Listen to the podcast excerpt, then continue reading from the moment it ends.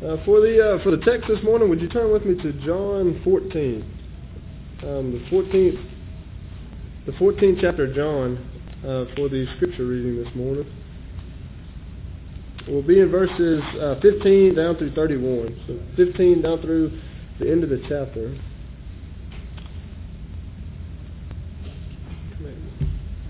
Uh, what'd you say when you find your place?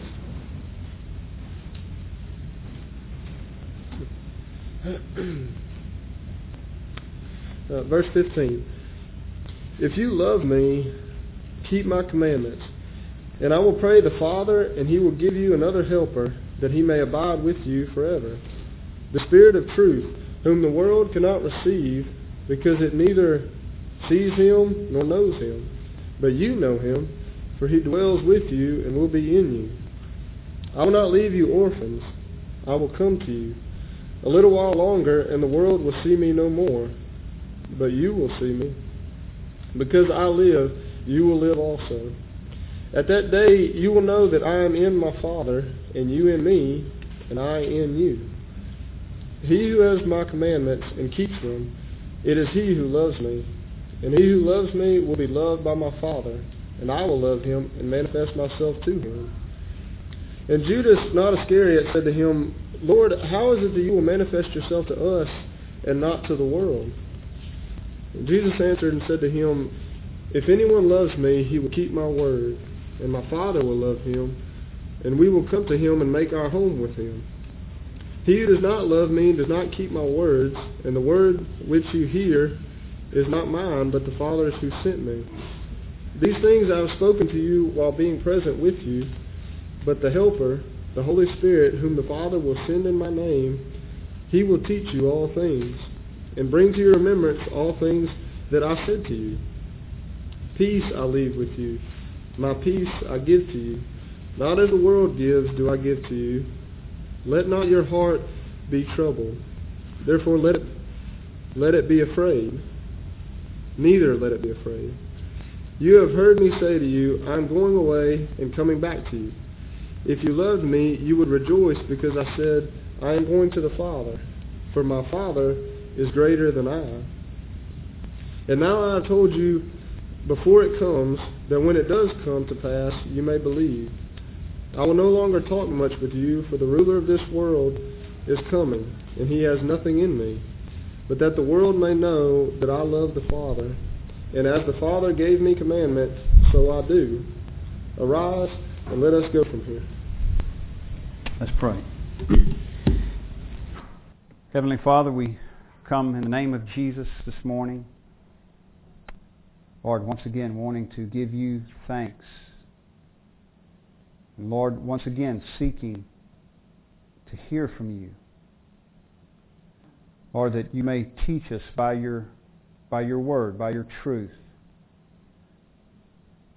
Conform our thinking to yours and increase our understanding so that we are aware of you the way that we should be, so that we're aware of your presence.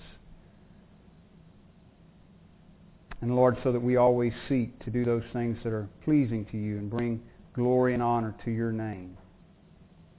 We're thankful, Lord, for the gift of your Son coming into this world, living among the hostility, going to the cross at Calvary, laying down his own life for sinners such as I and everyone in this room. We're thankful, Lord, as believers today for the gift of your Spirit. Thank you for teaching us, leading us into all truth. And again, Lord, as we consider this passage, open our hearts and minds that your truth may have the intended effect that we may be conformed to the image of your dear Son, and that your name may be magnified through all of these things. And we ask these things in Jesus' name. Amen. Amen. You can be seated.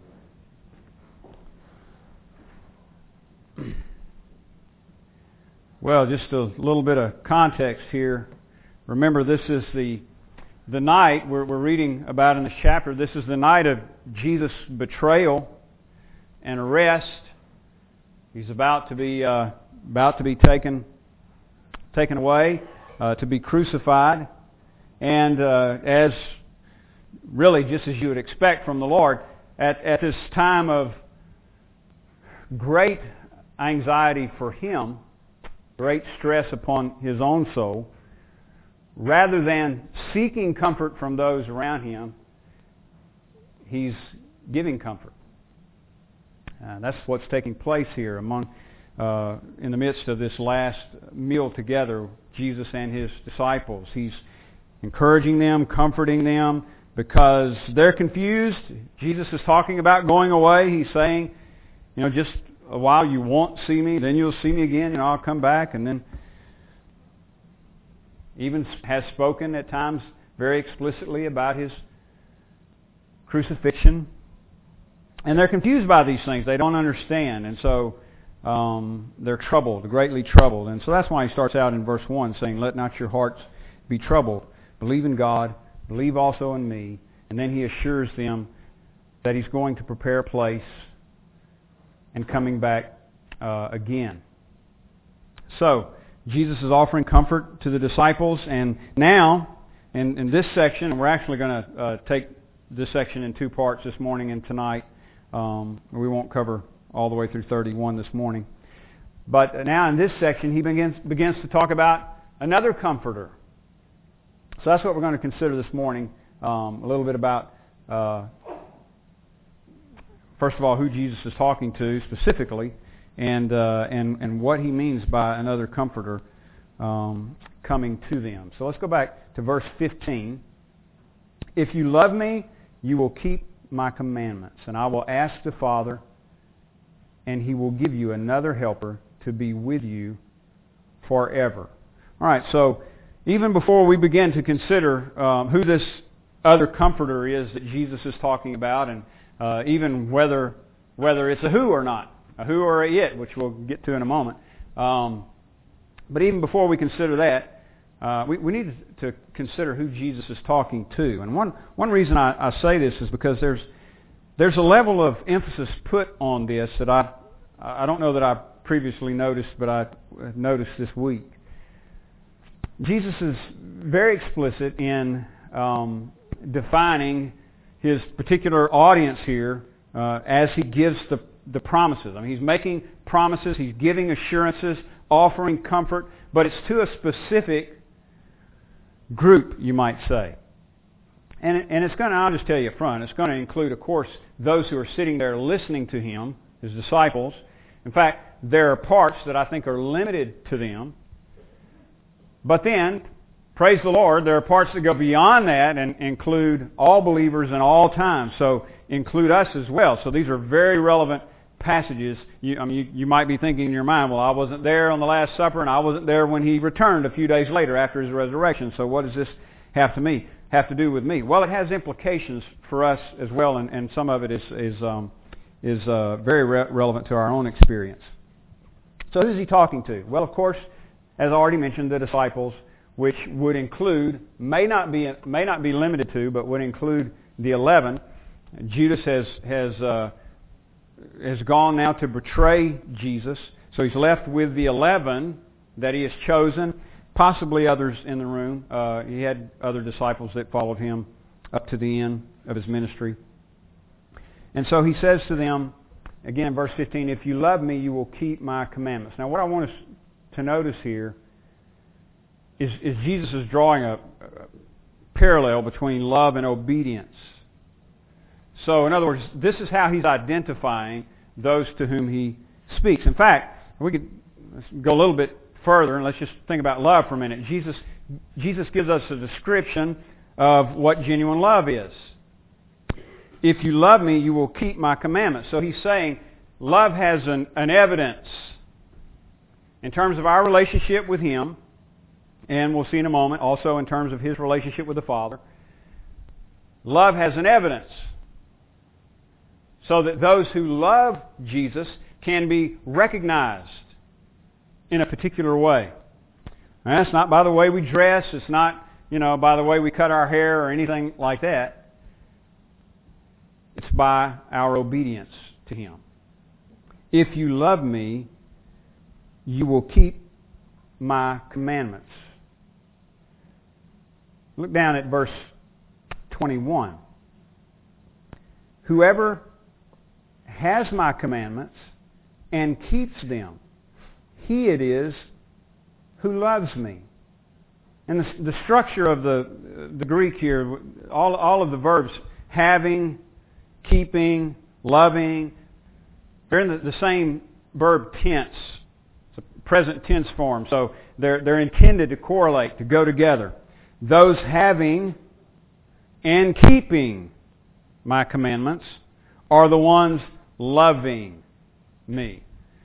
Yes, that's the mark. That's the evidence. That's um, we talked about a couple of Wednesday nights ago about the, the, the birthmark that we all bear as Christians. If you're born of God, you have love for the brethren. Well, in, in a similar way here, if we love Christ, there's something that marks us. There's an evidence of that. And it is our obedience to Him. Notice, it's not just having the commandments.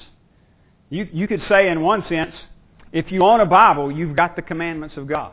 You have the commandments of God.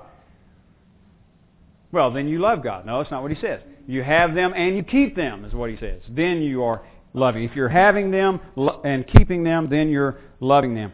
And, and you think about the history of the Jews throughout the Old Testament. We talked about this a little bit in Sunday school this morning. In their vain worship, they had revelation from God. They had all kinds of blessings given to them. You know, the Ten Commandments we talk about, really, in, in the, the commandments in the Old Testament total over 600. They had that. They had God's written revelation given to them. They had form of worship prescribed by God. It's interesting, isn't it? I mean, the New Testament doesn't tell us exactly how, what to do when we come together other than, you know, we're to hear the, the word proclaimed and so forth. But it doesn't tell us, you know, what kind of building we're to build. It doesn't tell us what time we're supposed to meet. It doesn't tell us what color carpet to have or anything like that. In the Old Testament, all of those things were laid out. They had even the form of worship prescribed for them. So they possessed the Word of God. They possessed the commandments. They possessed all of these blessings but they didn't keep them. That is, they, they didn't grasp God's Word. It wasn't meaningful to them, except maybe in some superstitious way. They didn't love it. They didn't love God. God's truth didn't draw them closer to Him like it was intended to do. And I'm speaking in general, uh, you know, I'm generalizing. It would not be true of every Jew. Some of them did love God very much. But generally they did not. So they possessed the commandments, but they didn't obey. They didn't do what God said. So Jesus is, is being clear here. Whoever is having my commandments, and or you possess them, you've heard them, you know them, you're aware of them, and you're keeping them. There's the obedience. This is the one, he it is, Jesus says, who is loving me. So there's that correlation, having, keeping, and loving. And that's who he's talking to. The, the promise that we're going to examine a little bit in a moment, is directed at those having, keeping, and therefore loving. And he who loves me, he goes on to say in verse 21, and he who loves me will be loved by my Father, and I will love him and manifest myself to him. Now, you notice this same um, concept down in verse 23. If anyone loves me, Jesus answered him, If anyone loves me, he will keep my word. Now this time he, he, he says word, but it, he's meaning the same thing. He uses commandments and word interchangeably. We do that as well a lot um, in, in referring to, the, to God's word, to the Bible or something like that. Jesus says, If anyone loves me, he will keep my word. And my Father will love him. We will come to him and make our home with him. So there, again, there's the mark. There's the evidence. If anyone loves me, He'll keep my word. He'll obey. If you love me, you'll keep my commandments. Or You have my commandments, you'll keep them, and you're the one loving me. Now, look down again. You'll see the same concept in verse 31. Except this time he's referring to himself in his relationship with the Father. But I do as the Father has commanded me, so that the world may know that I love the Father. I do what the Father's commanded me so the world may know that I love the Father. So there, there's the evidence. There's the evidence of the real love for the Father. Jesus obeyed the Father all the way to the end. He carried out to the full God's plan, the Father's plan of redemption. He said just a few chapters back, I always do those things that please the Father. I don't say anything out of my own initiative, Jesus said. I speak what the Father tells me to speak. I do what the Father tells me to do.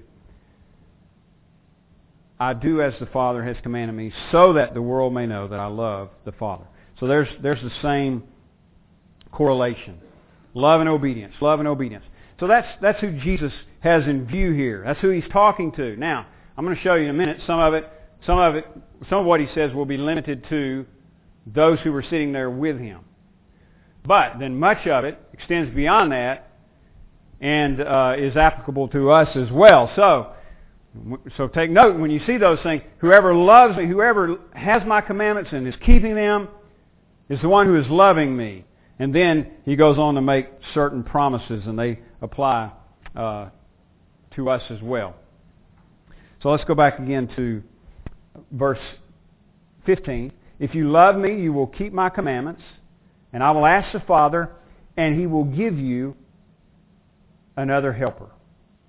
Now, remember what he's doing here. He's offering, offering words of, of uh, comfort, words of assurance, because his disciples are greatly troubled over what is taking place. They don't understand what's going on. Jesus has already told them, I'm leaving. I go to prepare a place for you. I'm leaving. Now he's, now he's going to tell them, I'm, I'm not going to leave you as orphans, verse 18. I will not leave you as orphans. I will come to you. So let's, let's uh, read through a few of these verses here. Again, verse 16. I will ask the Father and he will give you another comforter. So uh, the wording there is, is the idea of a, comf- a comforter like the one you already know, but it's another one. So the first question that might come up is who, who's, Who's the one they already know? Who's the one that they're already familiar with? Well, of course, it's Jesus. Jesus is their comforter, living with them day in and day out, 24, 20, 24-7 over this past three, three and a half year period. And in fact, John, you, you remember from our Wednesday night study, uses the same noun to refer to Jesus that's translated helper here or comforter here.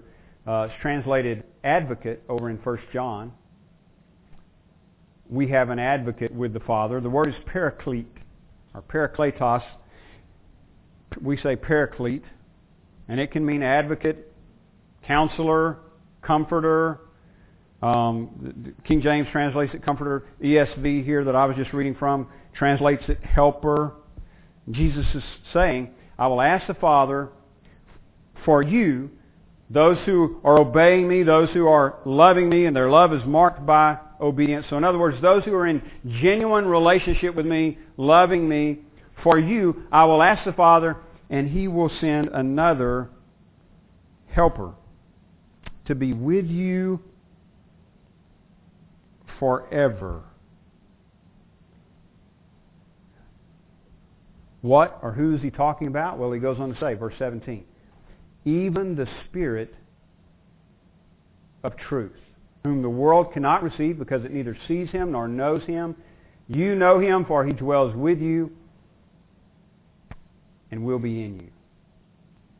So who's the other, the other helper or comforter or counselor? The Spirit of truth. The Spirit of truth. Now, let me say this first before I get to that. What do we mean by helper or comforter? It's, it's, it's not just we don't have the idea that it's just somebody there to, to, to pat us on the back and make us feel better. Although his presence is certainly life transforming and it makes you feel better. but, but it's not, it's, it doesn't mean that you won't have any uncomfortable situations, okay? It means that you will have comfort in the uncomfortable situations. Not, not comfort because of the situation, but comfort from inside. Not comfort from outside, but comfort from inside, from the Spirit of God Himself. And in that sense, He's, he's the helper. Again, we, we, you know, we want to think of it in the right way.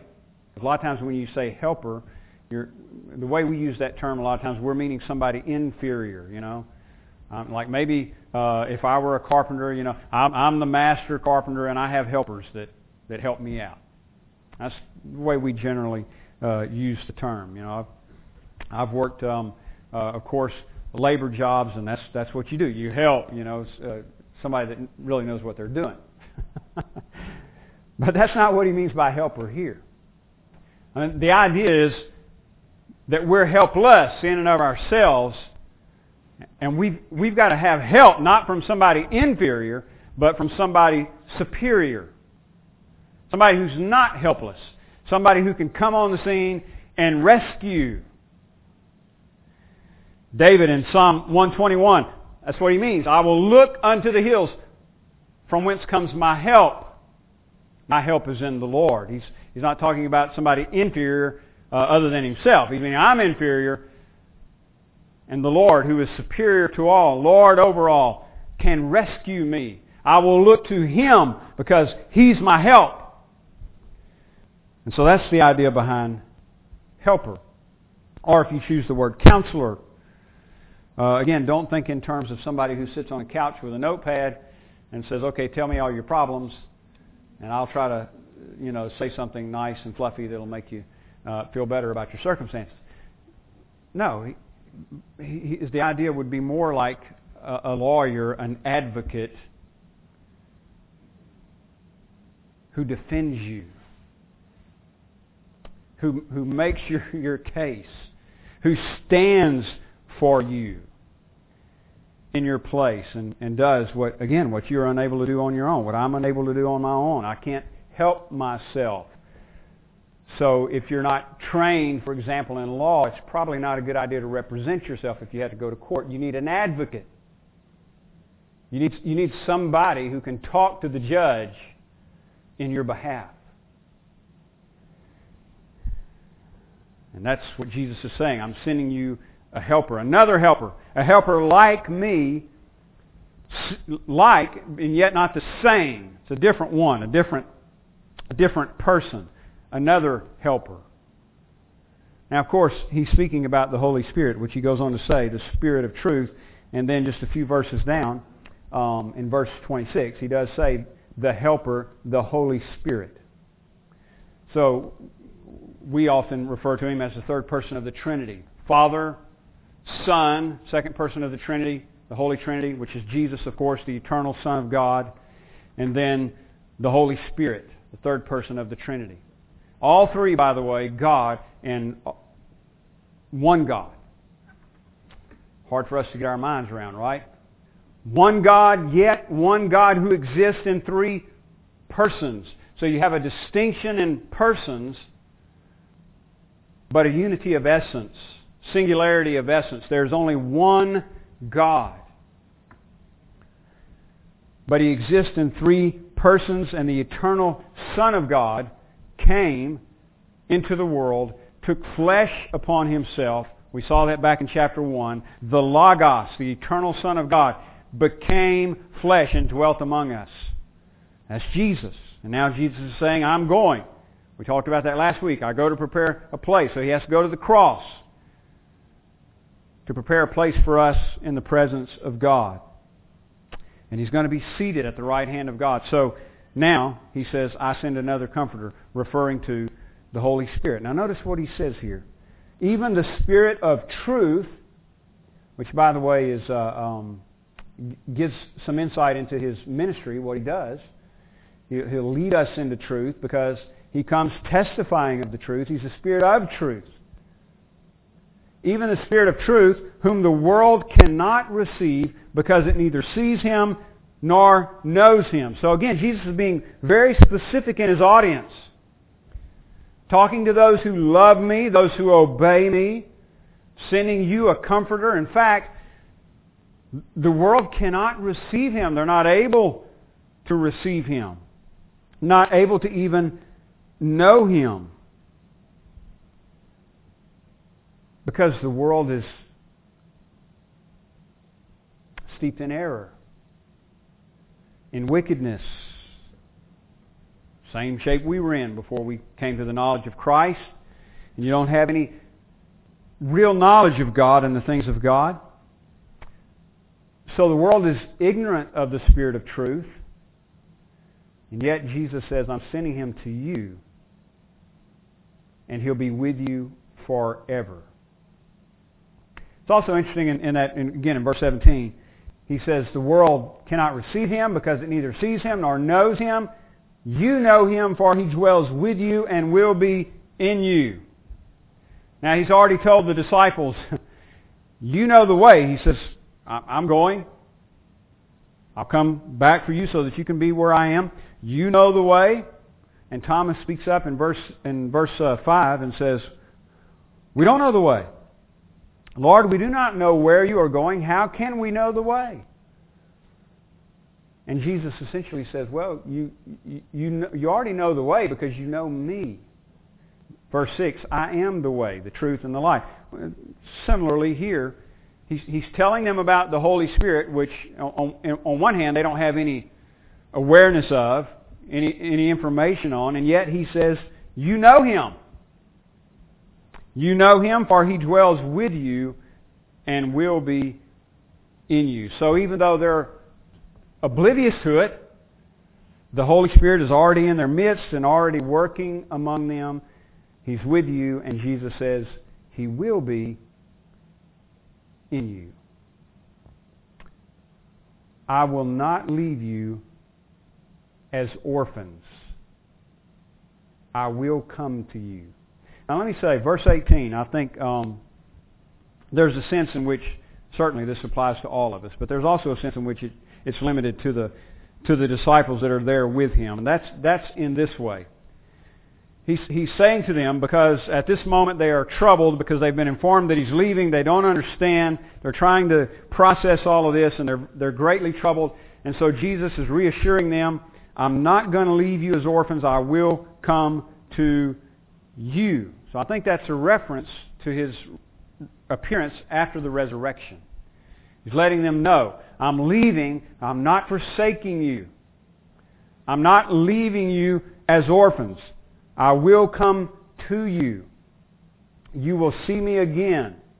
Verse 19, yet a little while, and the world will see me no more, but you will see me. Because I live, you also will live. He's making reference to his resurrection. He's giving them some promises. One, you're not going to be abandoned. I'll ask the Father, He'll send another comforter, plus, post-resurrection, I, I, and, and actually before sending the other comforter, post-resurrection and before sending the other comforter, I will see you again. I will come to you. You'll not be abandoned. And because I live, because I'm raised again, you will live also.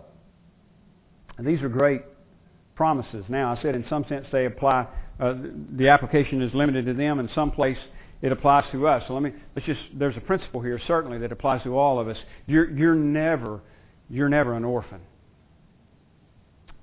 Never. That's, that's important to know because we go through situations sometimes where it seems, it can seem that we're abandoned. And Jesus is, is letting them know, He's letting us know. You're, you're never abandoned. The Holy Spirit is always with you. When the storms of life rage, like the song I was singing earlier, He's with us. He's with us. And sometimes you don't see that in the midst and we come out on the other side of the storm and we realize, you know what? And i you, you hear these testimonies. You, we come out on the other side and realize to our, our, ourselves, I, I could not have made it through had not God not only been with me, but saw to it that I was going through. He takes us through. He takes us through. Any parent, any parent can identify with that, right? If your, if your kid is struggling in some way, you're going to do what you can to get them through that. If you can take their place, you will. If you can't take their place, you be there for them. You're going to do what you can to get them through. That's what Jesus is saying. You're not orphans. You're never going to be orphans. And we've got a Father who is always, always able to help. Again, not as an inferior. He doesn't just come along and take up our slack. he helps as a superior. He is our help. He's our rock and our shield, our strong tower. He's the one who carries us through. So I will not leave you as orphans, Jesus says. I will come to you. And because I live, you also will live. Verse 20. In that day, and again, I think he's talking about when, when he's resurrected, when he comes to them again, in that day you will know that I am in my Father, and you in me, and I in you. Now, what I just briefly tried to explain a few moments ago with the Holy Trinity um, is foreign to them. They don't get the concept. When Jesus talks about being one with the Father, when he talks about the Holy Spirit and the Holy Spirit coming to dwell within, all of that's foreign to them. They don't get it, but Jesus says you will. When I come again to you, then you will know at that day that I am in my Father, and you in me, and I in you.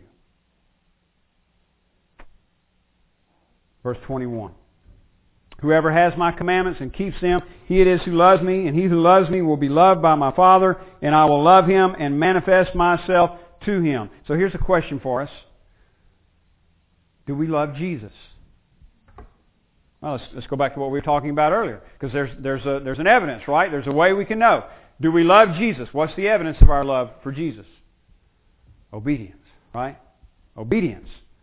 We obey Jesus. That's evidence, not the, not the condition.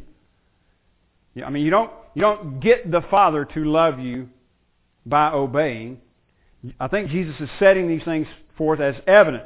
If you obey Jesus, then, then your love for Him is true, and therefore you can know that the Father loves you. You, you are loved by the Father. These are evidences. Whoever has my commandments and keeps them, he it is who loves me. He who loves me will be loved by my Father, and I will love him and manifest myself to him.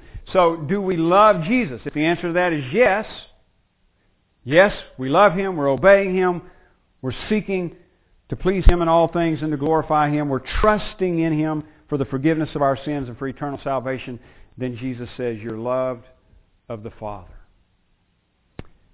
So, you have another comforter, the indwelling presence of the Holy Spirit, and you have the assurance of the Father's love, and you have the assurance of the presence of Jesus himself and the Father in verse 21. He who loves me will be loved by my Father, and I will love him and manifest myself to him. The word manifest there is just the idea of making known. I will make myself known to him. Now, I think there's a little bit of, of circular reasoning here that we need to catch. I think he's talking about here. Um, and Judas, and this is not Judas uh, the betrayer, um, but Judas uh, raises a question here in verse 22. Good logical question. Lord, how is it that you will manifest yourself to us and not to the world? See, Jesus has just said, in a little while, and the world will see me no more. But you will, because I'm going to come to you and I'm going to manifest myself to you. So Judas is thinking, how, how can that be? One reason, of course, because again, this doesn't jive with their concept of Messiah. They're expecting him to come on the scene and make himself known to the world as ruler and king. How are you going to how are you going to fulfill all this? How are you going to be the Messiah? And how are you going to manifest yourself to us and not to the world. Now, look at what Jesus says here in verse 23. Of course, he's already been hitting on this. Jesus answered him, If anyone loves me, he will keep my word, and my Father will love him, and we will come to him and make our home with him. If anyone loves me, he will keep my word. There's the obedience again. And my Father will love him. There's, there's the promise of the love of the Father again. Those who are obeying me are loving me, and those who are loving me are loved by the Father. If anyone loves me, he will keep my word, and my Father will love him, and we will come to him. Notice this time, plural, we will come. And he's not, this time he's not referring to the Spirit, although that still holds true. The Spirit's going to be in you forever. But now he's referring to himself and the Father. We will come to you and make our home with him, with you. That the word he uses for home there is the same one used back in um, verse two. In my father's house are many rooms. It's, it's dwelling place. So if anyone loves me, he will keep my word, and my Father will love him, and we will come to him and make our dwelling place with him. And then on the opposite, whoever does not love me does not keep my words, verse 24, and the word that you hear is not mine, but the Father's who sent me. So here's the question, right? Judas' question. How are you going to manifest yourself? How are you going to make yourself known to us and not to the world?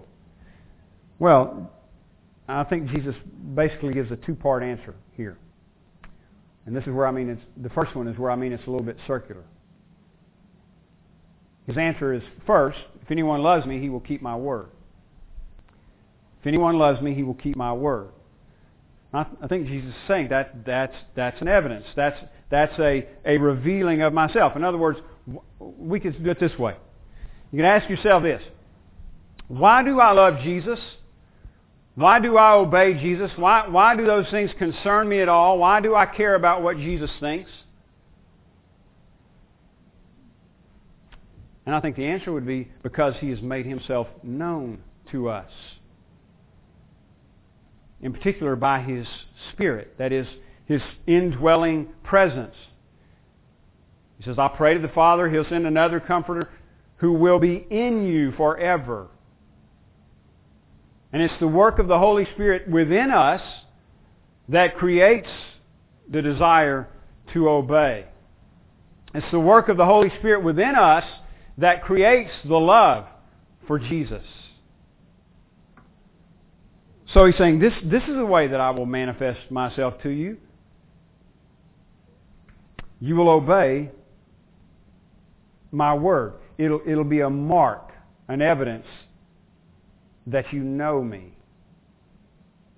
And this is a way, second part, my Father will love him and we will come to him and make our home with him.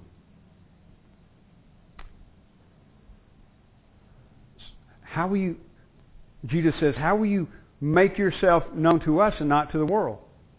Yeah, no doubt. He's thinking, he's thinking um, outward manifestations, right? Something like calling fire down from heaven or something of that sort. And how are you going to do that in private? How are you going to manifest who you are, your kingship, the fact that you're Lord, the fact that you're supreme over all? How are you going to make that known without the whole world seeing it? And Jesus is saying, because it's going to be an in, inner work. The Father and I will come to you and make our dwelling place with you. In other words, dwell within us. He's working on the inside of us, revealing Himself. And even though we have objective um, outward revelation, like the Bible, right? This reveals God, right? This reveals the truth. Reveals the truth about salvation. And it's objective. Objective truth is something on the outside of us. But it's the Holy Spirit that even reveals to us that this is true. It's not obvious to the whole world, is it? A lot of people out there that refuse to believe the Bible. And they've tried for more than 2,000 years to discredit it and have been unable to do so. And yet they still deny it. And they still fight against it. Well, I could, again, ask myself a question. Why is that not the case with me? Why do I believe that this is God's Word? It's because of what Jesus is saying here. I will manifest myself to you. I will make myself known to you. The Father and I will come to you and dwell, make our dwelling place with you. The Holy Spirit, the Spirit of truth, will be in you forever. And He's the one that leads us into all truth. So on one hand, Jesus is saying His, His manifestation to us, making Himself known to us, is seen in our obedience to Him, our love for Him. And on the other hand, He's saying it's an experience. in other words, the indwelling presence of the Holy Spirit, the Comforter, God's own presence within us is something that we experience that the world does not. You're not able, not able to, he says. They neither, the world that is, neither receives the Spirit nor knows Him. Oblivious to the Holy Spirit, to the work of the Spirit. Yet for the believer, Jesus says He'll be in you and He'll be in you forever. He'll be, he'll be revealing um, Christ to us, making Christ known to us. And His presence within us is something that we'll be aware of, something that we experience, something that we know. Look, there are a lot of things, there are a lot of experiences that we can share as human beings. Um, you know, I don't know. You get on a, a, a, a you get on a ride at a carnival or something like that, and, and you think it's great, and you go grab a friend and you say, "Let's go ride this," and you want them to experience what you experienced. And then there are some things that you, you can't do that with. The indwelling presence of the Holy Spirit is, is an experience, but it's not something that I can invite somebody else into, so to speak, and say, come experience this with me. It's something they have to experience on their own. And so it can take place, and does take place, while the world is oblivious. As Thomas questions, or Judas rather, as Judas' question suggests. How are you going to manifest yourself to us and not to the world? Because Jesus is going to do it inside of us changing our hearts, putting a new heart within us, putting His own Spirit within us. The Father, Jesus, dwelling within us. And then He reminds them again of the coming in the presence of the Holy Spirit in verse 25. These things I have spoken to you while I am still with you, but the Helper, the Holy Spirit, whom the Father will send in my name, he will teach you all things and bring to your remembrance all that I have said to you. Now, I want to take up the next few verses tonight, but let me, let me close with this. And maybe I'll put it in, just kind of put it in the form of a question here. Let me, have you experienced the presence and power of the Holy Spirit. Well, what are, what are some things that he does? What are some ways that he works? Well, he convicts us of sin, for example. Now, there's a, world, a word, rather, that the world doesn't like, a concept that the world doesn't like, the idea of sin.